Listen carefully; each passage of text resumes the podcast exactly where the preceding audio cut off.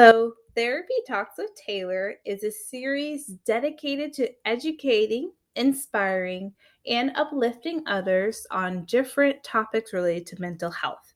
This series is designed to be transparent, authentic, and provide a safe space to discuss different topics. And I am your host, Taylor Preche, multi passionate entrepreneur. I am a registered mental health counselor intern in the state of Florida proud owner of a Change Within, providing therapy services to individuals, couples, and families. I provide mental health workshops to local organizations and programs to educate others about mental health topics. Host of this here series, Therapy Talks with Taylor, on YouTube and different podcast sites. And additionally, I create mental health resources and apparel to create awareness and develop coping skills outside of the session. So come along and join in on today's topic. Hi, welcome, welcome. Today's episode on Therapy Talks with Taylor is Don't Write Plans and Permanent Marker and how to use a pencil to write instead. And so when I say this, you know, it is a concept that kind of goes against what our cultural norm has been. And I'm when I say cultural norm, I think about the United States as a whole, American culture, American society. And I, I came up with this topic because a lot of my clients for the last few weeks, few months, have been on this theme of time is ever elusive and I'm not going to get all my plans done. And so I developed this thing where it says, wait, we don't need to write in permanent markers for our plans. Writing in pencil is better suited for us. Because what happens when we write our plans in permanent marker? It becomes set in stone. It becomes concrete. It becomes that I need to get it done exactly as I written it out. And if it doesn't happen that way, I am lost. I am stuck. I spiral, whether it's a highly anxious moment and my thoughts becomes incoherent or I'm ruminating or I'm cycling, whether it translates into a depressive episode of despair and non-functioning and can't do anything but curl up in a ball and cry. So it's being careful of this tendency for us as humans, particularly in the American society, to make everything set in stone because life doesn't happen like that. Just think about that. When you are setting plans, you think of time and change. You know, two words that elicit so much fear in people, and particularly in our younger category of people that I have to get everything done in a certain amount of time, in a certain amount of way, with a certain cri- criteria and requirements. And that creates an internalized pressure. It creates this need to perform it and need to get it right, quote unquote, in the in a in the first attempt. And it doesn't allow room to grow. And it creates this constraint. So we might find ourselves spiraling easily when things don't go our way. And it allows us to stay pigeonholed, if you will, with this mentality of I have to do it exactly like this.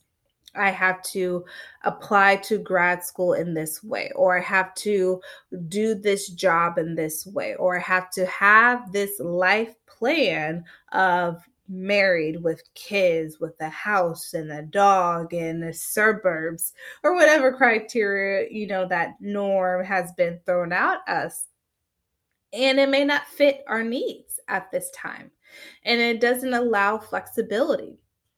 You know I, I equate this a lot with some of my clients this week of life has chaos Now you you may think like, how does chaos has anything to do with plans and making plans? You know that that's not why I'm listening. Well, stick with me, stick with me.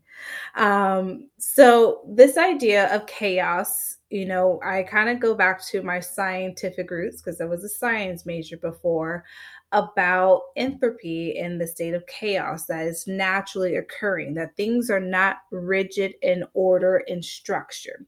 There is changes that happen at random and spont- spontaneously. And so, if we apply this concept to our human life pattern, it's allowing us to identify that in life, it is not a straight linear line. In life, the things that we set in place do not always stay there because there is natural chaos that is thrown away. Now, I'm not saying complete anarchy, chaos is that's that's not healthy in a sense, but to know that life will alter its path for us at random, and oftentimes when we least suspect it, that's factual and true. And us being as humans, it's allowing us to go with that change. And it's scary there is a f- level of fear with going with the path that we have not predicted, we have not planned out, we have not prepared for. And, and it's hard. It, it means that we have to be, and again, this is a word that a lot of my clients know I use vulnerable vulnerability is key in allowing us to be flexible with this change and this, you know, little dose of chaos that life throws our way. And in essence, is teaching us that we have to be able to use pencil when we're planning our lives, that this need to fixate on perfection, the need to write in permanent marker has to go away. Otherwise, we're going to hit a wall every time that changes happen at random. And, or where there's something that we don't plan in our foreseeable future to happen. Like for me and my family, we had to adjust our family roles and dynamics due to, you know, family medical concerns. We did not plan this as a family to have that. We did not foresee that happening in this timeline. However, I had to grab my little pencil, erase some of the plans I had set for my fall of this year, and redraw out how my life looks now, if I had written in permanent marker, I would be crumbling. I'll be stressed. I'll be tearful. I'll be, you know, in a frenzy because I don't know what to do next. Because the thing I written out on has to happen in this time frame is not happening. And that's why I encourage all my clients, especially those out there listening, who may not be my official clients, but I think you're all my clients who listen in, um, that we need to apply pencil with our plans. Because applying pencils to our plans instead of permanent markers allow us to adjust to the natural changes that can occur. So in life we will have natural changes that pop up we don't know what life has in the future. You know, how much we focus on planning out and figuring out and ironing out all the details to the T, life will come and say, Hey, got you. I'm not going to do that. I'm going to do this. And you can either jump on board, go along the ride and readjust, or we can stay stuck and fixated in despair. And we don't want that. We want to be able to adjust our sails, adjust our plans, adjust our lives to where we can still march forward. Now, when I say adjust our lives, I don't mean to ignore the emotions that come up when things don't go our way. You know, that's not the intent here.